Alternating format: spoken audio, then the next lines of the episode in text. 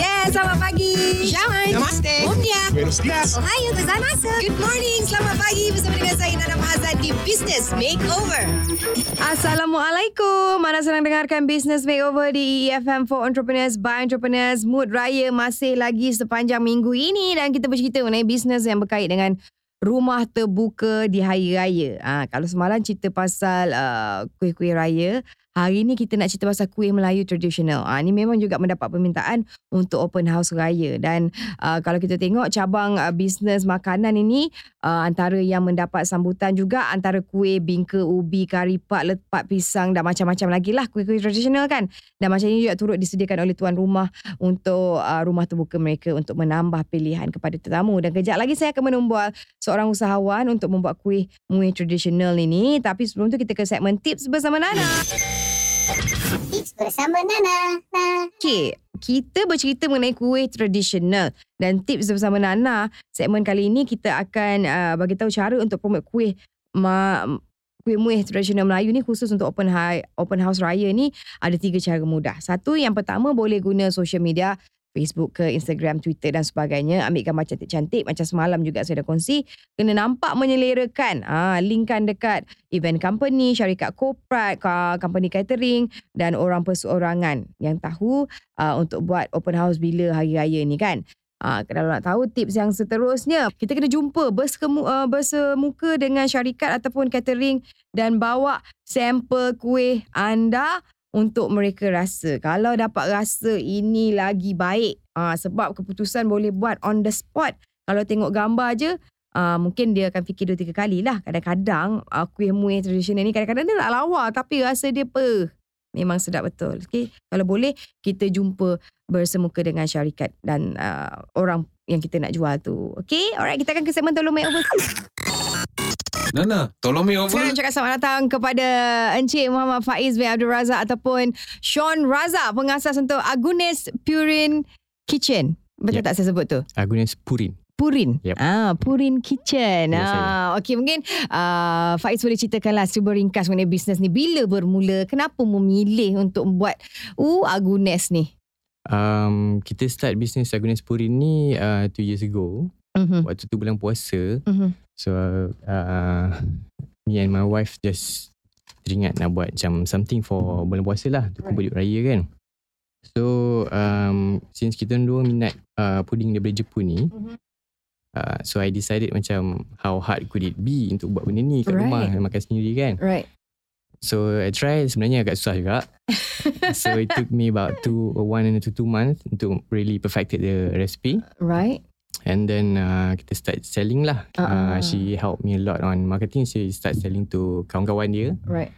And surprisingly dalam masa bulan puasa tu, on the first month tu kita berjaya jual seribu cups. Wow. Uh, so from there lepas raya tu I fikir macam since uh, I tak ada apa nak buat so I just buat ni je lah. Right. Hmm. So memang memang puding uh, Agunes Purin ni lain ke dengan puding-puding yang ada di Malaysia? Um, Kenapa puding Jepun ni juga? Ah.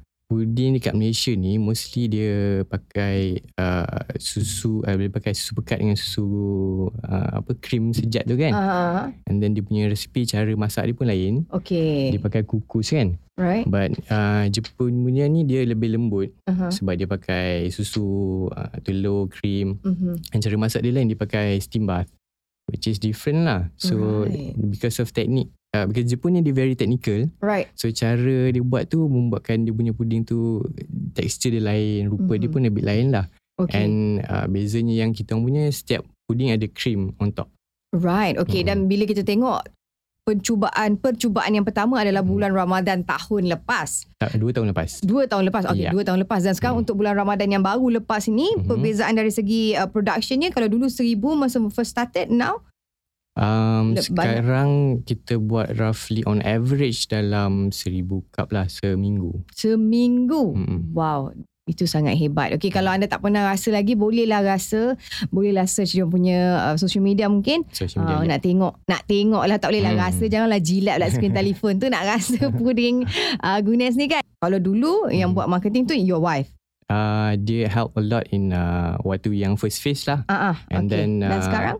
Dia tolong you know spread the words lah. Mhm. But in terms of uh, the content and Mhm. everything semua mostly Mhm. saya yang buat lah. Right, right. And dia still, sekarang pun dia still helps lah sebab Mhm. dia um, bila on the first month yang kita start jalan tu we found out that kita punya target market is mostly uh, ladies Mhm. around the age of uh, 21 to 35. Mhm.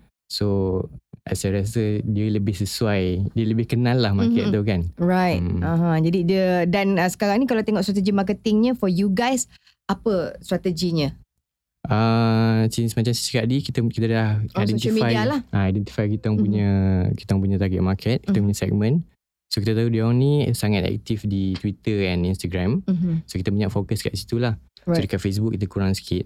Oh. Hmm. Wow, okay. Tapi tetap juga ada lah. Tetap ada, cuma kurang lah. Okay. Mak- mus- maksudnya uh, kalau kurang tu dari segi you buying ads or just posting on it? Uh, the social just media. posting je, tak ada Tak ada buying tak beli ads tak apa-apa lah. ads apa. Ha. Right, okay, Hmm. baik juga kan sebab Hmm. kalau kita tahu sekarang ni musim raya, kita pun masih lagi uh, dalam mood raya dan kita tahu banyak open house. Uh, permintaan uh, dibanding masa bulan Ramadan dengan bulan raya ni ada perbezaan tak? Um, kalau based on past experience macam last year, Mhm. uh, lepas raya ni kurang sikit. Mm-mm. Kita ada try introduce uh, untuk package untuk open house. Mhm. Tapi since kita punya ni it's a bit premium so harga dia pun a bit premium so Mhm. tak ramai orang nak beli. Sebab Mhm. bila open house ramai orang datang kan. Faham. But start uh, I think about last uh, last year Mhm. Dah start orang beli untuk majlis yang kecil-kecil tau. Mm, mm, mm, mm, So mm. ada orang buat untuk parti, ada orang buat untuk uh, macam majlis tunang. Mm, mm, mm, So mm. kita tahu kita ada demand kat situ. So this year kita akan start buat uh, untuk open house yang small ada orang buat Small small, scale lah. kan, small Mhm. scale lah. Hmm. Alright. Memanglah ada cabaran, ada masalah dalam apa-apa juga cabang bisnes. Hmm. Uh, dengan Agnes Puri ni apa agaknya cabaran yang selalu melanda? Oh, selalu melanda. Um, buat masa ni sebab uh, kita still buat dekat rumah saya. Mm-mm. So me and my friend uh, hari-hari lah kita datang buat. Mhm. Kita prep and everything. Mhm. Uh, so dekat situ kita ada limitation on uh, storage. Mhm. Ada limitation on production. Right, Kita tak boleh buat banyak walaupun demand yang tinggi. right. Tapi kita tak kita ada problem dekat situ lah. Mhm. Uh, and uh, Macam mana you overcome that masalah? Uh, Buat sikit je lah skill dia memang. As for now, um, kita try to be as systematic as possible. Mhm. So kita cuba make sure the process production flow tu cantik Mm-mm. so that dia tak uh, makan masa banyak sangat. Mm. Uh, so kita pun tak penat sebab uh, earlier waktu saya start saya buat seorang waktu Mhm. first month tu. So sepanjang bulan puasa tu almost every day tak tidur. Mm. And then Wow. bila my uh, my friend join Mhm. uh, pun sama juga sebab kita baru lagi tak tahu Mm, tak pernah buat benda-benda mm, macam ni kan. mm, mm, mm. So from there kita learn lah macam mana kita nak uh, cepatkan proses, kita Mhm. nak storage tu lebih proper and then Mhm. everything lah. Right. Hmm. Uh, sebenarnya banyak sebenarnya proses kalau kita kalau kita ada ramai lagi pekerja, ada Yeah. tempat yang lebih Okay. sesuai, Yes. banyak lagi production yang boleh dihasilkan. Nah, tapi tak Betul. apalah dengan masalah ataupun cabaran yang ada ni mematangkan, membuatkan Yeah. kita lebih orang kata mencari uh, solusinya uh, dalam membesarkan lagi perniagaan ini. Uh, kalau anda nak cuba rasa boleh juga dapat di petrol station terpilih. Petrol station terpilih Aha. uh, dan beberapa kedai makan lah. Kita Mhm. ada di uh, Kelang Valley. Mhm. Kita ada 6 uh, petrol station yang kedai makan di Kelang Valley. Mhm. Uh, 11 di Melaka Wow. dan 20 station di Johor Bahru. Wah, berapa lama dia punya shelf life ataupun berapa lama kalau letak dalam fridge ni boleh tahan? Uh, seminggu. seminggu. Hmm. Jadi kalau nak buat tu nak hantar sampai ke Melaka tu memang you guys drive down lah. Uh, so Turun? kita drive down yeah. Every Wow. week lah So kita buat delivery Home delivery Mhm. And uh, restocks to uh, Every station tu Every weekend lah Wow, Hmm. okay. Okay, dan kalau diberi peluang, apa agaknya bantuan makeover yang diperlukan rasanya untuk memastikan Agnes Purin Kitchen ni berjalan? Hmm, buat besar. masa ni sebab kita pro- the problem is production, Mhm. uh, demand ada Mhm. Uh, and then banyak request daripada petrol station daripada tempat-tempat lain juga Mm, mm, mm, mm. yang kita tak boleh naik kita for now sebab kita Right. very limited manpower and Mm-mm. uh, resources. So sangat membantulah kalau kita ada a proper central kitchen Mhm. Uh, yang kita boleh hire more people in Right. production. Mhm. So me myself boleh fokus dekat uh, marketing Mhm. and uh, managing the company lah. Right. Hmm. Hmm, sebab you nak fokus on marketing sebab you kena buat benda tu sendiri Yes, kan. yeah. Ah, So all the recipe dan sebagainya semua hanya you and your friend je yang tahu. Yep, for now. For now. Hmm. Okay. Jadi kalau kata bantu yang diperlukan adalah nak ada central kitchen. Yep. Termasuk uh, tempat, Tempat. mesin. Uh, Hmm. Banyak tak mesin yang digunakan untuk buat ni? Uh, actually machine tak ada. Uh-huh. Uh, just Fridge like, mungkin? uh, freezer? uh, chiller. Chiller? Uh, oh, a okay. chiller. It's, it's a very minimal uh, Mhm. setup lah yang kita Right, perlukan. Uh, right. Just a Ah. chiller, dapur, itu sajalah. Mm-hmm. Hmm. Kalau kalau kita round upkan cost you pernah kira ke berapa agaknya roughly like you think? Uh, pernah roughly dalam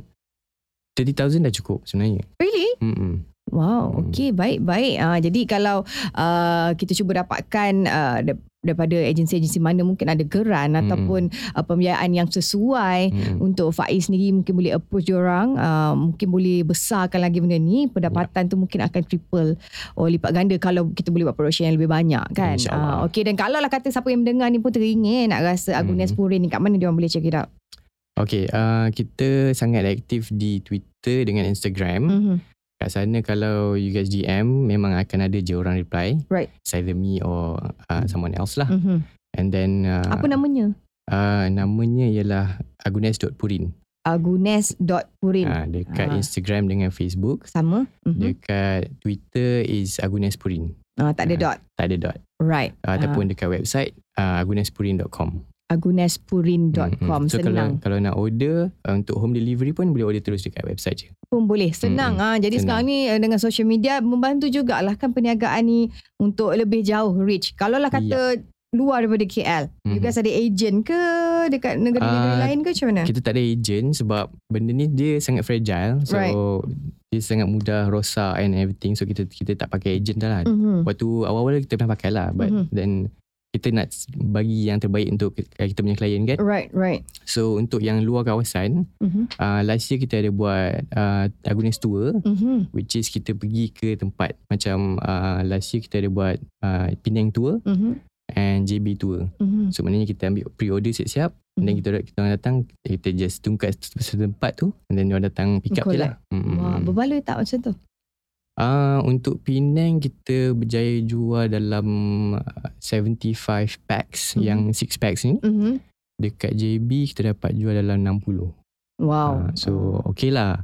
Uh, it's more, Cover more, lah. ah, cover lah. It's more on marketing lah. It's not more Right. on uh, making No, money yet yes. lah. Ah. Correct, correct. The uh, brand awareness Brand on that lah. So yeah. orang Jawa boleh rasa dan they know Mm, about mm, mm. uh, kewujudan Agnes uh, Agnes Monica pula Agnes Purin tersebut. Alright, thank you so much kerana sudi bersama Okay, kita dan kasih. uh, berkongsi mengenai Agnes Purin ni is very interesting. Jadi uh, kita akan cuba dapatkan uh, pendapat daripada pakar ataupun agensi kita sejak Hmm. lagi macam mana boleh membantu uh, Faiz dalam membesarkan lagi perniagaannya. Cuba. Try, test, share. Kembali lagi di segmen Cuba Try Test Share pula sekarang ni kita bersama dengan Encik Muhammad Fai Amsyah pegawai dari Retail Financing Unit PUNB. Sekali lagi terima kasih uh, Encik Muhammad Fai kerana sudi datang hari ni. Ya, sama-sama. Sihat, Selamat ya? Hari Raya lagi dah. Selamat Hari Raya lah. Masih lagi sebulan kan kita beraya. Cantik Nana baju kurung hari ni Ah, ya. kan terima kasih kebaya lah. Oh, kebaya. Itulah lelaki tak tahu kebaya ke kurung ke kebarung tiba. Okey sebenarnya kita nak cerita mengenai seorang usahawan kita ni yang tadi kita interview nama dia Faiz. Ah ataupun nama glamournya Sean katanya kan. Uh, pengasas untuk Agunes Purin Kitchen ini yang mana beliau uh, memerlukan bantuan kewangan untuk mempunyai central kitchen yang boleh uh, besarkan lagi dari segi uh, production ataupun pengeluaran puding ni untuk menembusi pasaran yang lebih luas sebab dia ni uh, bertapak di di Melaka. Jadi bila orang ada de- order dekat KL dia kena turun sendiri uh, pergi dekat KL untuk membuat delivery dan sebagainya sebab uh, orang kata jangka hayat untuk puding ni hanya seminggu dan haruslah di, disejuk bekukan all the time dan untuk pihak PUMB sendiri memang ada sediakan uh, orang kata bantuan kewangan untuk usahawan yang mungkin nak ada central kitchen sendiri ni. Okay, uh, first of all to Mr. Sean, thank you so much. Mhm. Uh, puding sedap sangat. Oh, kan Ah, sempat sedap. sebab mhm. Sempat. Kena rasa dulu. ya, raya. Ah, Raya. okay. Untuk daripada pihak PUNB, Mhm. mm-hmm. kita memang ada bagi pembiayaan. Um, contohnya untuk central kitchen tu kita boleh bantu dari Mhm. segi pertama sekali mungkin untuk uh, pembiayaan dari segi untuk beli dia punya barang-barang. Peralatan. Ah. Ah, peralatan dalam central kitchen tu and kita juga bantu untuk dia orang kata untuk apa ni Modal ah, pusingan. modal pusingan Mhm. sorry central kitchen untuk renovation Ah, okey. kita juga ada bantu untuk renovation Mhm. central kitchen dan peralatan dia lah Right. Ah. Jadi tak ada masalah lah. Ha, walaupun sebenarnya uh, Sean ataupun Faiz ni kata dia perlukan dalam lebih, lebih kurang RM30,000. Mungkin calculation dia tak tak berapa betul ke RM30,000 tu macam sikit je nak buat central kitchen betul tak? betul kita tak tahulah mungkin requirement dia untuk puding ni RM30,000 Ah. uh, tapi kalau daripada PUNB Mhm. kita punya minimum financing is 100,000 Ah, 100,000. So mungkin dengan sale Mr. Sean uh, adalah layak untuk dapat RM100,000. Mhm. Mungkin kita akan bantu bagaimana untuk pecahkan Mhm. RM100,000 tu mungkin dia boleh buat penambahan stok. Mhm. Mungkin central kitchen dia boleh jadi lebih besar. Right. Ataupun distribution chain dia tu boleh dia besarkan lagi. Correct, Ah. correct. Ah, mungkin dia fikir uh, kecil. Ah, Ya, sebab betul. dia dia tak nampak. Mungkin dia rasa, okay, mungkin ada satu mesin, mungkin dia tambah lagi tiga. Mungkin. Sebenarnya dia boleh tambah lagi 14. Ya betul. Kalau kitchen tu Ah. lebih besar. betul. dan kata pulangannya pun akan lebih uh, berlipat kali ganda. Okay, kriteria untuk membuat pinjaman ataupun pembiayaan di PUNB, apakah kriterianya? Mungkin orang dah lupa. Okey, pertama sekali perniagaan mestilah sudah berjalan. Mhm. Ah, tak bolehlah datang kat PMB nak cakap Encik Faik saya nak buka. Saya buat ada idea. Ah, saya baru ada idea. Tak boleh. Ah, esok saya nak buka ah, tak boleh. Tak boleh. Ah, kita sekurang-kurangnya 6 bulan punya evaluation lah. Mhm. Ah, kemudian kena ada SSM, Mhm. lepas tu kena ada uh, record kewangan yang baik. Mhm. Ah, maksudnya dari segi macam mana dia record uh, dia punya cash flow, dia punya PNL Mhm. and then kena ada requirement dia contoh 100,000 tu untuk apa, Mhm. ah, barang tu Paperwork barang dia lah. jenis apa, paperwork. Yes, exactly dan kena dia punya credit checking mestilah cantik dan clear. Yes, credit checking. Ramai orang takut credit checking ni kan. Sebab PUNB bukan saja tengok company punya uh, ni saja. Usahawan tu sendiri as in personal punya credit card ataupun finance apa ni uh, apa tu loan peribadi dan sebagainya juga diambil kira. Ya betul. Ah, jadi kena pastikan semua tu cantik. Pergilah jumpa dengan pihak PNB. InsyaAllah mereka akan bantu macam mana untuk uh, satu untuk buat paperwork yang cantik. Uh, macam mana nak hasilkan paperwork yang berkesan dan pembahagian uh, pembahagian uh, pembiayaan duit tu sendiri. Okey. Tahu jugalah kan uh, tempoh pinjaman, bayar balik faedah yang ditetapkan oleh PNB. Okey, untuk pembiayaan sejuta dan ke bawah, Hmm, kita sejuta. punya uh, charge kita adalah 5% lah. Mhm. Uh, dan sejuta ke 10 juta, Mhm. maksudnya sejuta ke atas sehinggalah kita punya maximum cap is 10 million Mhm. Is going to be 6.25% per annum Right. flat rate. Uh, uh, flat Ah. rate. Maksudnya kalau kita dah bayar pun bila dah dah kurang pun dia akan tetap ambil 5% daripada apa yang tinggal lah. Yes. Ah, daripada yang tinggal ataupun the the the main amount yang kita pinjam. The main amount yang kita pinjam. Okey, faham. Dan But then bayaran if kalau dia good paymaster, there will be a discount lah. ah, ah, jadi jadilah orang yang bayar dengan orang kata disiplin. Ya Ah, betul. Dan berapa agaknya tempoh bayaran balik tu? Berapa tahun? Uh, usually kita akan propose untuk 7 tahun lah. Uh, Mhm. that's that's the 5% and 6.25% being applied lah. Mhm. If more than 7 years is going to be a bit higher than 5 and Higher. 6.25% lah and maximum is 10 years lah. Oh. Uh, tak boleh lah sampai 30 tahun. tak boleh eh? Uh, itu dah macam buat pembiayaan rumah, rumah, dah. Kan Ah. ha, Kalau macam tu pun Kita pun tak nampak Usahawan kita akan uh, Orang kata bekerja keras lah Tak Ya, apa betul. Buat kerja sikit-sikit kan Sebab mungkin nilai nak bayar balik tu Mungkin terlalu kecil Dia pun ambil masa Tak ada rasa aggressiveness Dalam usahawan tu sendiri Tapi bagus juga sebenarnya Kalau kita boleh bayar awal Daripada tarikh yang Betul. ditetapkan Tak ada masalah Tak ada Tak ada penalty masalah, tak ada penalty and kita uh, menggalakkan usahawan untuk bayar awal mm-hmm. Dan kita akan uh, memberi kalau dalam term kita adalah ibrok lah kita akan bagi diskaun Mm-hmm. uh, dan kita akan offer lagi. Mm. Ah contohlah dia dah berjaya menyelesaikan satu juta pembiayaan, Mm-hmm. Kita akan datang kepada contoh Nana lah. Mm-mm. Nana dah pinjam sejuta dalam masa Ah. setahun dah boleh bayar balik. Wow hebat Ah kita akan cakap kat Nana, Nana buatlah lagi pembiayaan dengan kami. Ah, ah, besarkanlah lagi. Besarkanlah lagi. Ah, tambahlah lagi. Why not Ah, kalau dah berjaya takkanlah kita nak lepaskan. Ah, Ah, kita nak kan? bantu dia berjaya lagi. Yes, ada potensi kat situ Ya, sebenarnya betul. bisnes ni kalau lebih besar dan tahu kita tahu juga uh, suntikan modal ni boleh membawa satu bisnes tu pergi dengan lebih jauh. Macam mana sebenarnya uh, seseorang usahawan tu nak tahu dia bersedia untuk membuat pembiayaan? ada ke persediaan itu? Maksudnya dia kena pergi kelas dulu ke untuk tahu yang okay, I think I need duit. Sebenarnya kadang-kadang dia sebenarnya bukan perlukan duit sebenarnya dia perlukan lebih banyak ilmu dari segi perniagaan tu. Macam pihak PMB ada bantu tak dari segi uh, knowledge? Okay, jadi basically untuk uh, usahawan Mhm. yang ingin uh, mengenal Mhm. lebih jauh tentang PMB, pertama Mhm. sekali boleh datang kepada kami setiap Mhm. hari Isnin kita ada Monday briefing. Mm-hmm. So kita akan brief lepas tu mungkin uh, bila dengar briefing tu kita rasa oh kita kena buatlah pembiayaan Mm-mm. ataupun uh, dia boleh datang jumpa ke jumpa pegawai kami pegawai kami kata eh uh, rasanya tak perlulah buat pembiayaan maksudnya Mm-mm. dengan keadaan sekarang tapi Mm-mm. mungkin dengan cara yang lebih betul Mm-hmm. perniagaan uh, Mr. Sean contohnya boleh pergi lebih jauh uh, Mhm. tapi melihat pada perniagaan Agunes ni uh, Mhm. maksudnya ini adalah usahawan yang kita cari Mm-hmm. Maksudnya dia bermula dia dekat rumah. Mhm. Ha, lepas tu bila dia nak membesarkan lagi, ha, that time dia patut datanglah kepada Yes.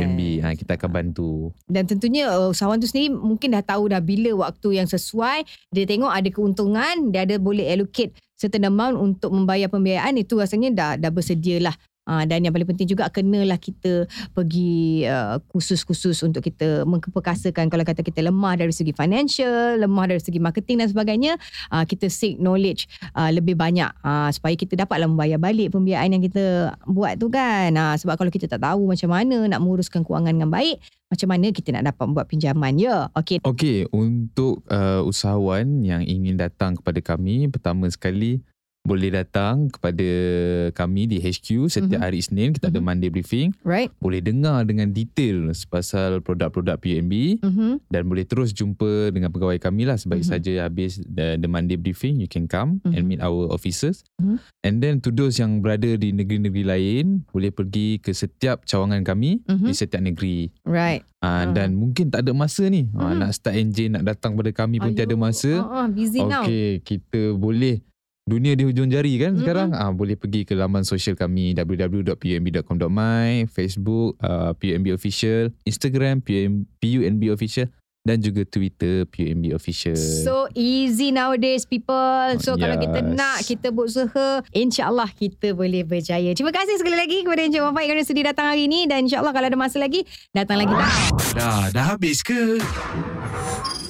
EFM for Entrepreneurs by Entrepreneurs. Okey, kesimpulan untuk hari ini kita boleh uh, katakan uh, perniagaan apa yang dilakukan perlulah ada kesungguhan. Walaupun kita rasa eh, bisnes ni tak ada kena-mengena lah dengan open house raya tapi kalau kita boleh uh, dapatkan demand, kita boleh create that demand, kita boleh sebenarnya uh, mendapat uh, keuntungan daripada perniagaan tersebut. Mungkin orang kata mungkin makanan je kalau open house tapi sebenarnya ada benda-benda lain yang boleh kita tengok. Contohnya sewa khemah ataupun uh, contohnya orang membuat persembahan kan kita boleh uh, sediakan untuk orang membuat persembahan macam 2 3 2 3 piece punya band uh, untuk nyanyikan lagu raya mungkin kita ada host untuk uh, memeriahkan lagi acara majlis uh, rumah terbuka kita jadi kita jangan uh, tertumpu saja antara uh, satu benda je untuk majlis rumah terbuka yang boleh kita lakukan banyak sebenarnya kan jadi kita fikir apa yang boleh kita sediakan apa yang boleh kita offer apa yang perkhidmatan yang uh, boleh kita berikan kepada customer di luar sana. Alright?